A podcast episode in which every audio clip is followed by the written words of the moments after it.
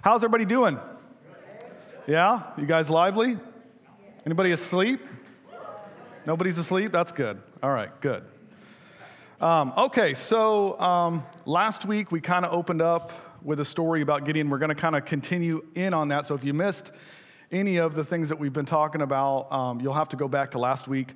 Um, but question today, I want to ask you guys a question. Have you ever had those days where um, things did not add up? Anybody ever had one of those days where it's like, uh, it's just not, it's not going my way.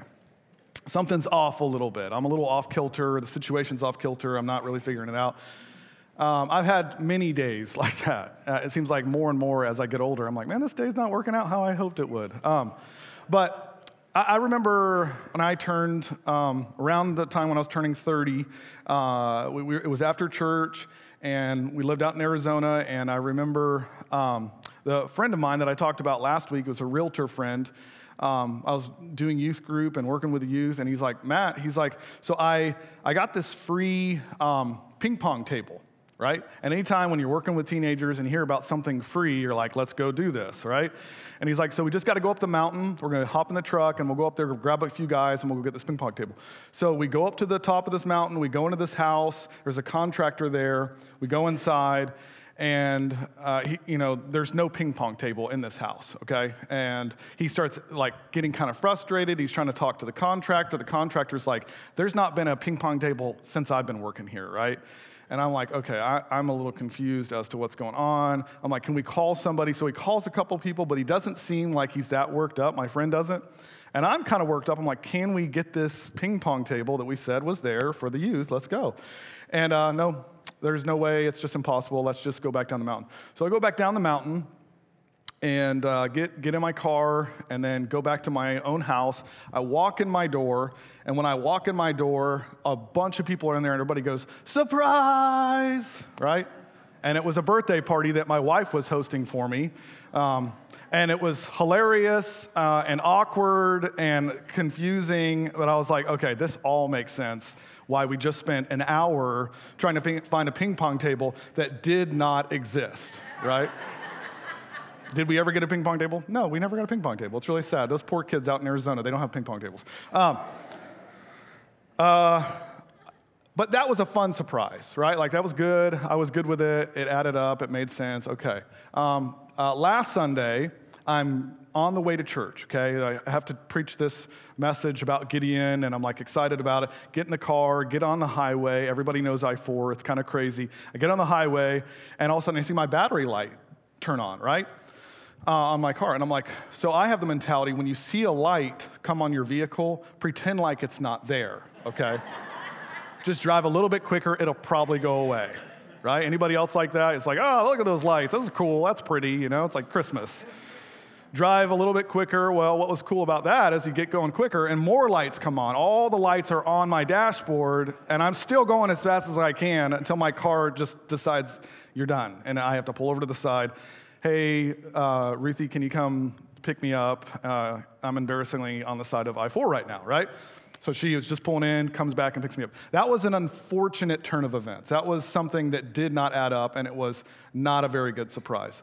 But I would say most people in here, we all enjoy predictability. Wouldn't you say? Like, we enjoy predictability. We enjoy sitting on a chair and it holds us up.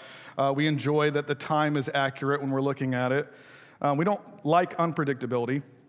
And last week, we opened up with that story about Gideon when he was hiding. Right? We all said that he was hiding in a wine press. And I would say that this was one of the lowest points in his life.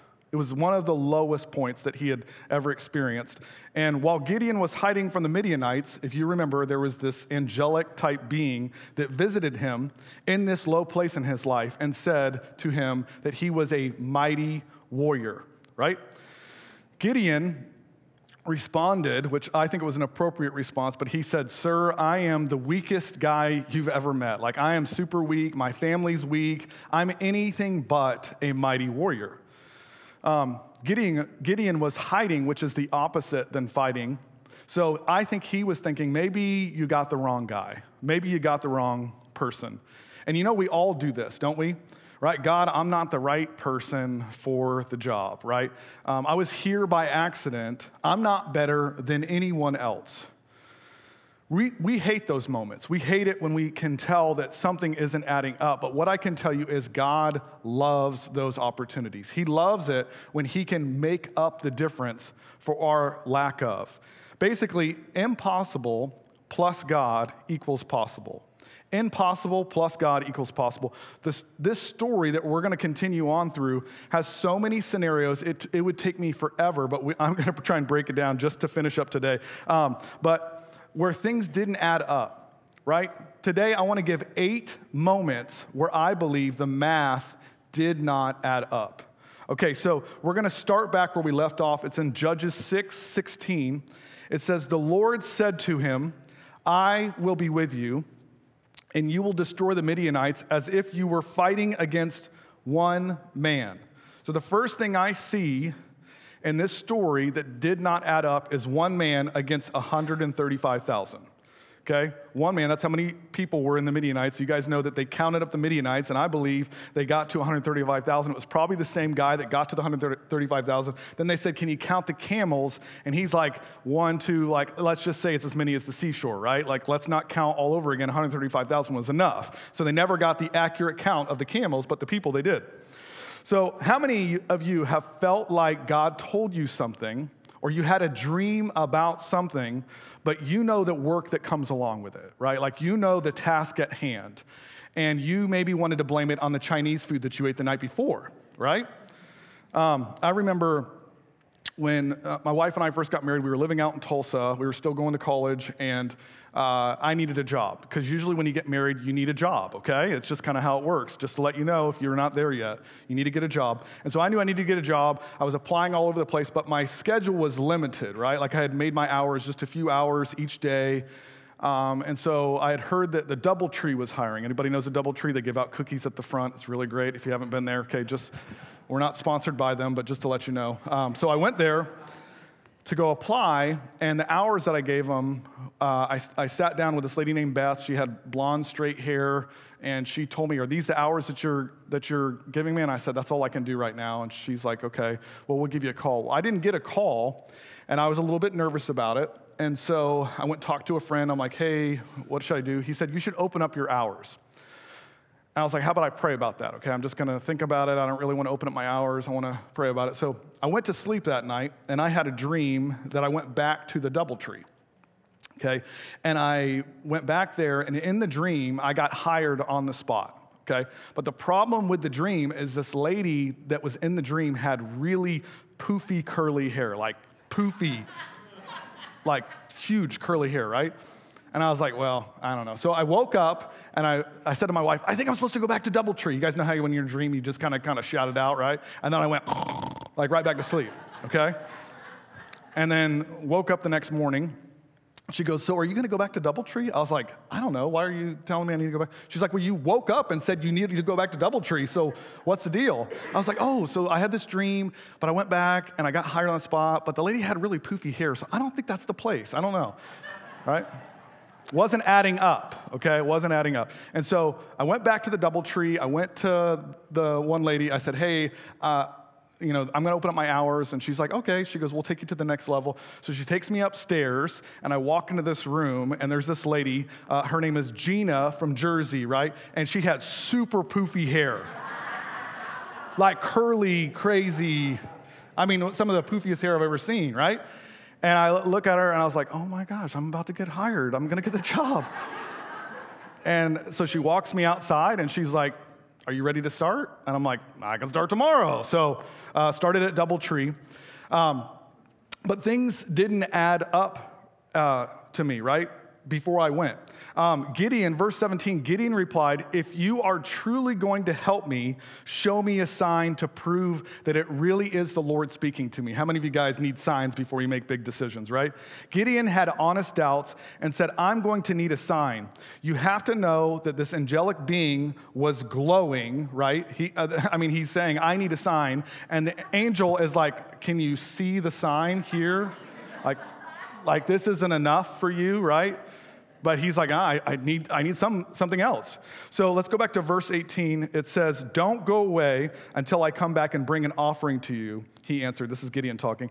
And then I will stay here until you return, is what the angel said. Gideon hurried home. He cooked a young goat with a, uh, with a basket of flour and baked some bread without yeast right? So basically, he can thresh wheat and he can cook some really good mutton. But let's continue. Then, carrying the meat and the basket and the broth in a pot, he brought them out and presented them to the angel who was under the great tree. The angel of God said to him, Place the meat and the unleavened bread on this rock and pour the broth over it. And Gideon did as he was told. Then the angel of the Lord touched the meat and the bread with the tip of the staff in his hand, and the fire flamed up from the rock and consumed all he had brought. And the angel of the Lord disappeared. When Gideon realized that it was an angel of the Lord, he cried out, O sovereign Lord, I'm doomed. I have seen an angel of the Lord face to face. And then it says, The Lord replied, It is all right. Do not be afraid. You will not die. And Gideon built an altar to the Lord there and named it Yahweh Shalom, which means the Lord is peace. The altar remains in Ophrah in the land of the clan of Abiezer to this day. So the second thing I see that does not add up here is he didn't die like he thought he was going to, but he received peace right? Gideon was about to do something impossible, and he needed God's peace. My question for you today, for us today, is what seems impossible to you that you might be needing peace for right now? Maybe it could be the bills have added up and they just keep coming and keep coming. Maybe it could be a strained relationship, right? Maybe you're, you're going through something and there's distance between you and whoever.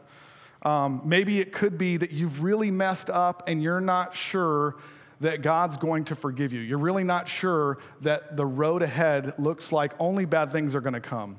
It kind of reminds me of uh, the story of Peter. You guys remember Peter when they caught the huge um, load of fish, and Peter uh, realized that it was the Lord, right? He realized it was Lord, and he got down on his knees and he said, "He said, Get away from me." He said, "Depart from me, for I am a sinner." And and Jesus responded back. He said, "Be at peace." And so that's my encouragement to you today. You might be overwhelmed. You might be at a place where you're not really sure and things aren't adding up, but the Lord says, Be at peace. Don't be afraid. Verse 25, it says, That night the Lord said to Gideon, Take the second bull from your father's herd, the one with the that is seven years old, pull down your father's altar to, pay, to Baal, and cut down the Asherah pole standing beside it. Then build an altar to the Lord your God here on this hilltop sanctuary, lay, laying the stones carefully. Sacrifice the bull as a burnt offering to the altar, using a fuel, using as fuel the wood of the Asherah pole you cut down. So Gideon took ten of his servants and did as the Lord commanded him, but he did it at night. Classic Gideon, right? Did it, he, he went at night because he was afraid of the other members of his father's household and the people of the town. Early the, um, early the next morning, as the people of the town began to stir, someone discovered that the altar of Baal had been broken down and the Asherah pole beside it had been cut down, and their place, the new altar, had been built, and on it were the remains of the bull that had been sacrificed. The people said to each other, Who did this? Right? And after asking around and making careful, a, a careful search, they learned that it was Gideon, the son of Joash. Bring out your son, the men of the town demanded of Joash. He must die for destroying the altar of Baal and cut, for cutting it down the Asherah pole. So basically, they began to just worship other gods, and Baal was one of those gods that they were worshiping, and that was this whole, the whole story behind it. But Joash shouted out to the man or the mob and confronted him. Why are you defending Baal? Will you argue his case? Whoever pleads his case will be put to death by morning. If Baal truly is God, let him defend himself and destroy the one who broke down his altar. From then on, Gideon was called Jerubbaal, which means let Baal defend himself because he broke down Baal's altar. So Jerubbaal, right, uh, means let Baal contend with himself. It means a con- contender of Baal, and it also means a challenger of Baal. The third thing I see that does not add up is Gideon get, got a new name. He received a new name. Gideon, if y'all don't realize, he was afraid of his own shadow. Okay? Gideon was afraid of everything. And here he gets a new name. First, uh, the, the angel calls him a mighty warrior. Then the townspeople call him a challenger of Baal. Okay? Meanwhile, he's just afraid of everything. Uh, verse 33, it says, Soon after the armies of Midian, Amalek, and the people of the east formed an alliance against Israel and crossed the Jordan, camping in the valley of Jezreel. Then the Spirit of the Lord clothed Gideon with power. So the, the, Spirit of the Lord came on Gideon. He blew a ram's horn as a call to arms, and then the men of the clan of Abiezer came to him. He also sent messengers throughout Manasseh, Asher, Zebulun, Naphtali. Those are all difficult words to say, summoning the warriors, and all of them responded. So the things that didn't add up, the fourth thing that I can see is that he blew one horn and 32,000 men show up okay? Let me, uh, I want to kind of give you like, this is similar to a horn, right? Everybody knows what this is? Is this a bike something, right? Uh, I just used it because I want you to find out how ridiculous it is. Okay, this is what he did. He went like this. And 32,000 men show up, okay? Something's not adding up, okay? Maybe they were rounding up, I'm not sure. But he blows one horn and summons 32,000 men. Gideon is still decent at math, though, y'all. He sees these 32,000 men, and he started counting again. And even after the new name, he's like, you know what? This math doesn't add up. It's 135,000 against 32,000, which is a four to one odds. If you're wondering what the odds is, that means one Israelite would have to defeat four, and not a single Israelite could die in the process, okay? So he decides, I'm gonna test God again. I'm going to test God because I'm not seeing what I want to see. So then Gideon said to God, If you truly are going to use me, this is verse 36. Uh, if you're truly going to use me to rescue Israel as you promised, prove it to me in this way. I will put a wool fleece on the threshing floor tonight. Okay, if the fleece is wet with dew in the morning, but the ground is dry, then I will know that you're going to help me and rescue Israel as you promised. So he's testing God here once again. And he says, and that is just what happened. When Gideon got up early in the next morning, he squeezed the fleece and wrung the whole bowl full of water. So he squeezed it out, and it was enough to fill up a bowl of water, right? Then Gideon said to God, Please don't be angry with me, but let me make one more request, please. Let me use the fleece one more for one more test that this time let the fleece remain dry while the ground around it is going to be wet with dew. So that th- at that night, God did as Gideon asked. The fleece was dry in the morning, but the ground was covered with dew. All right, so once Gideon could see that there was dew here and that there was dew over here, he knew the enemy was in big doo doo. right? Where's Bob at? I need to eye contact with Bob, right? He's my safe.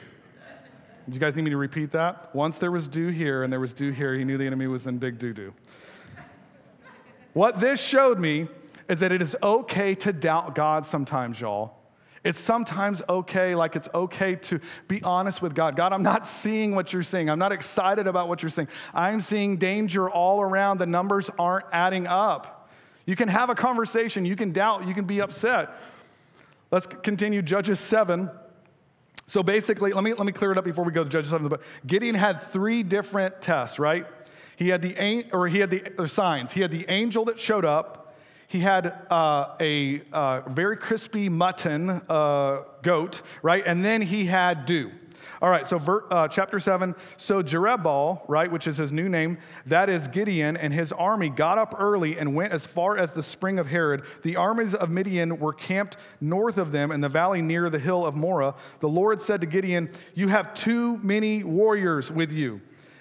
If I let all of you fight the Midianites, the Israelites will boast to me that they saved themselves with their own strength. strength uh, Therefore, tell the people whoever is timid or afraid may leave this mountain and go home. So 22,000 of them went home, leaving only 10,000 who were willing to fight. So two thirds of the men that were there were terrified. Why? Because they could see that the odds were against them. Most people avoid scary things, wouldn't you be honest? Like most people, when you see something or you're afraid of something, you kind of dodge it. That's why you see so many people with their headphones in when they're walking through the stores. They don't want to see anybody, they're trying to avoid things, right?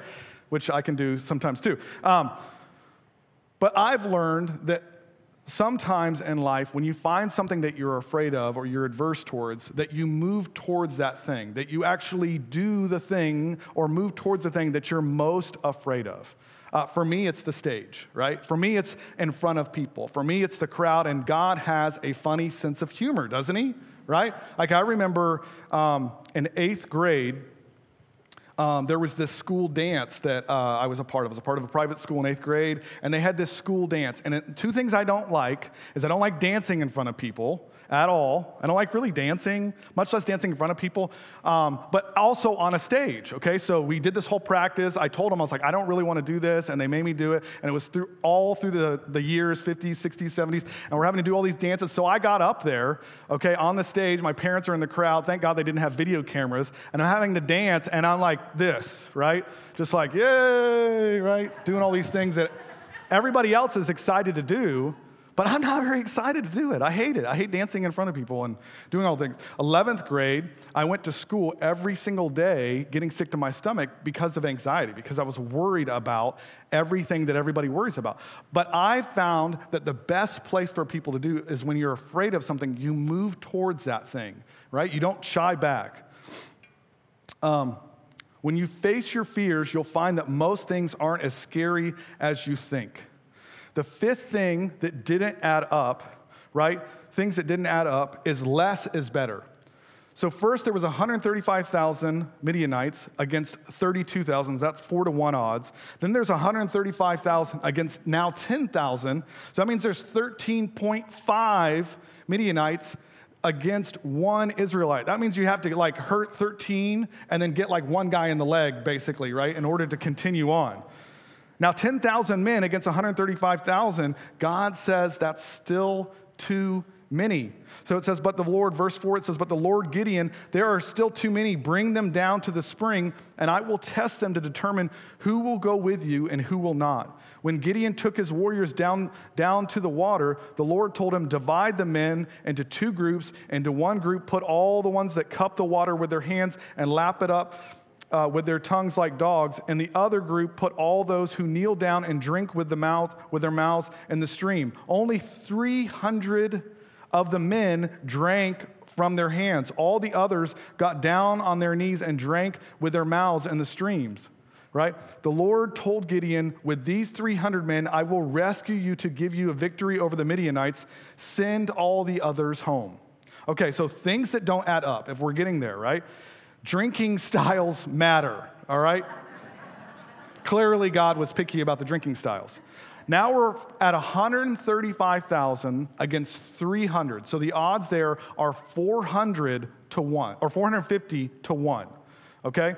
So some say the ones that drank like dogs, right, were used to idol worship, is why they would get down right? Like those ones. The others say that um, the ones that got like dogs were better, were better in shape, and so they scooped with their hands. So the other ones that were not in good shape, God decided to use. Good news if we're not in good shape, God will still use us. Amen?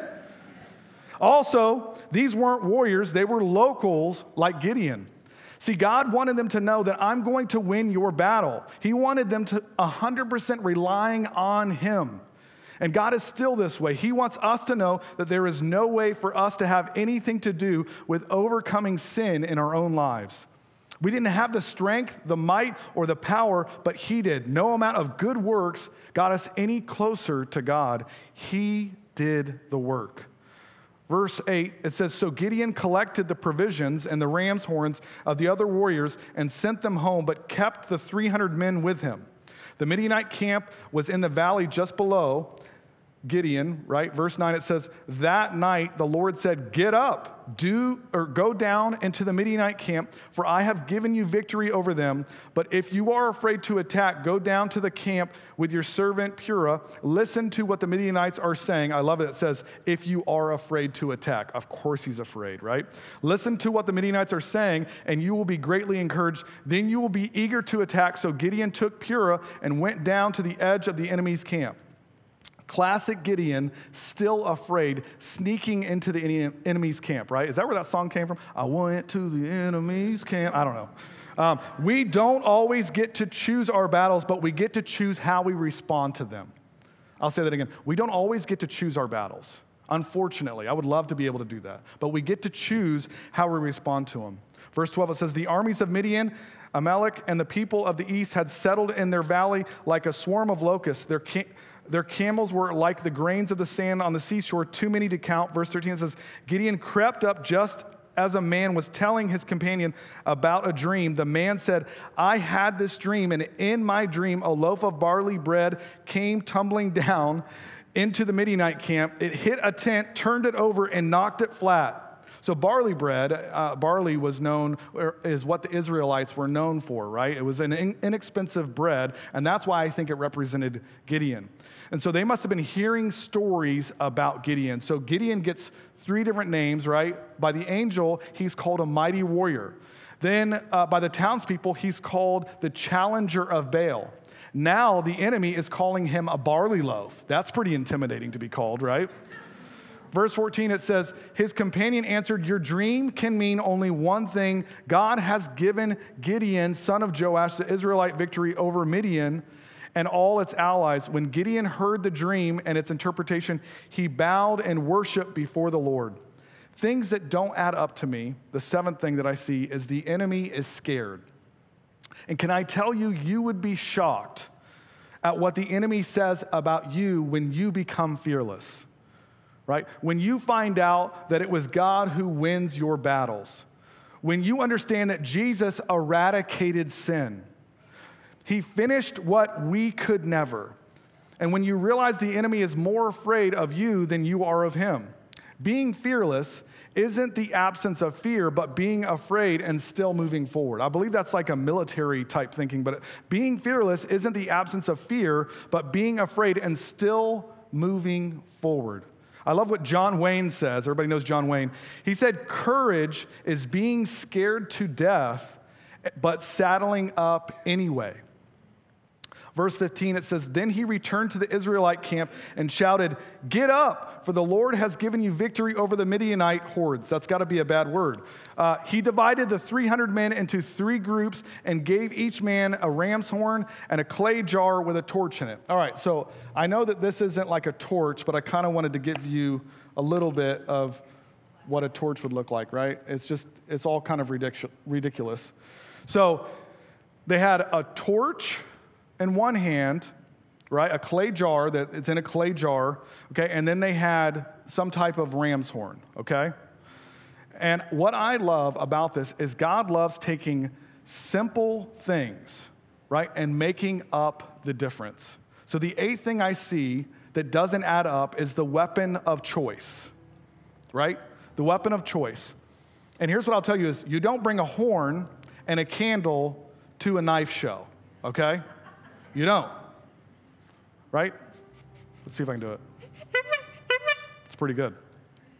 So it says, I'm switching over to translation, it says, Watch me, this is verse 17, watch me, do what I do. When we come to the outskirts of their camp, do what you see me doing. And when I and when I and my company blow the trumpet, I want all of you to blow the trumpets all around the camp and to shout for the eternal and for Gideon. So Gideon and the hundred men who were with him came to the outskirts of the Midianite camp just after the middle to watch what had been posted. There they blew their trumpets and smashed the jars they had brought. And all three companies of the men blew their horns and shattered the jars at about the same time. And they, they held the torches in their left. Let me switch my hands. Held their torches in their left hand and held the trumpets in their right. And together they shouted, A sword for the eternal and for Gideon. This was their war cry, y'all. Right? You guys remember what we do today echoes into eternity. Right? They may take our lives, but they'll never take our freedom. Or this is Sparta. Another 300, right? Then they blew their horns. Right? And what I want to show you is Gideon finally got it he finally realized that it wasn't about his might or about his strength or about anything that he could do. He leaned into his incapabilities. he leaned into the fact that there was nothing that he could do. In fact, scripture doesn't even talk about him pulling a sword out of any kind. And then after they went down into the camp that now was destroying themselves, they start capturing the different Midianites, right? They start capturing them. Why? Because the Lord was with them. He was with them the whole time. Verse 21 it says, They encircled the entire camp and woke the Midianite force abruptly. So the Midianites cried out and fled. When the 300 trumpets sounded, the eternal set the Midianites fighting against each other with their swords. The Midianites ran away in panic towards Beth, whatever that word is, towards Zeera and border Abel, Mahorala, and Tabith. Those are some crazy names, right? The Midianites ran away in panic. Gideon didn't even have to do anything right? For years, for years, I carried on my shoulders, right, that I have to preach the gospel to every creature. I have to pray without ceasing. I have to keep myself unspotted from the world. Right? I have to be not conformed to the pattern of this world, but be transformed by the renewing of your mind that you may be able to prove what is that good and acceptable and perfect. I got to be in the perfect will of God. I have to study to show myself approved, a workman who needs not to be ashamed, rightly dividing the word of truth.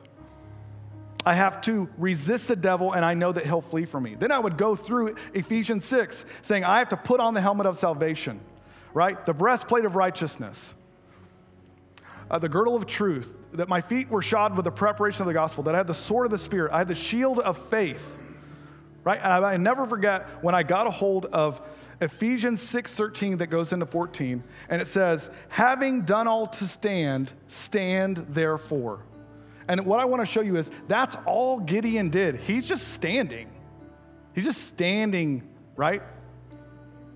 Yeah, but he blew a horn and man, he held that candle. That's ridiculous. How do you win a battle of that many people and, and that's all you do? And if I can do anything for you today, right? I want to show you that Gideon and the 300 were just normal like you and me. God plus anyone equals a victory. Don't look at your incapabilities as incapabilities, but as opportunities for God to show up and make a difference. Peace reigned over Israel once again. I would say the final lesson that we can see throughout the story is that God asked Gideon to do some things that made absolutely no sense. Asking a weak and scared farmer to lead an army, that doesn't add up. Telling the farmer that he has too many men to win a battle, that doesn't add up. Instructing Gideon to trim down the army by drinking, by their drinking style, does not add up.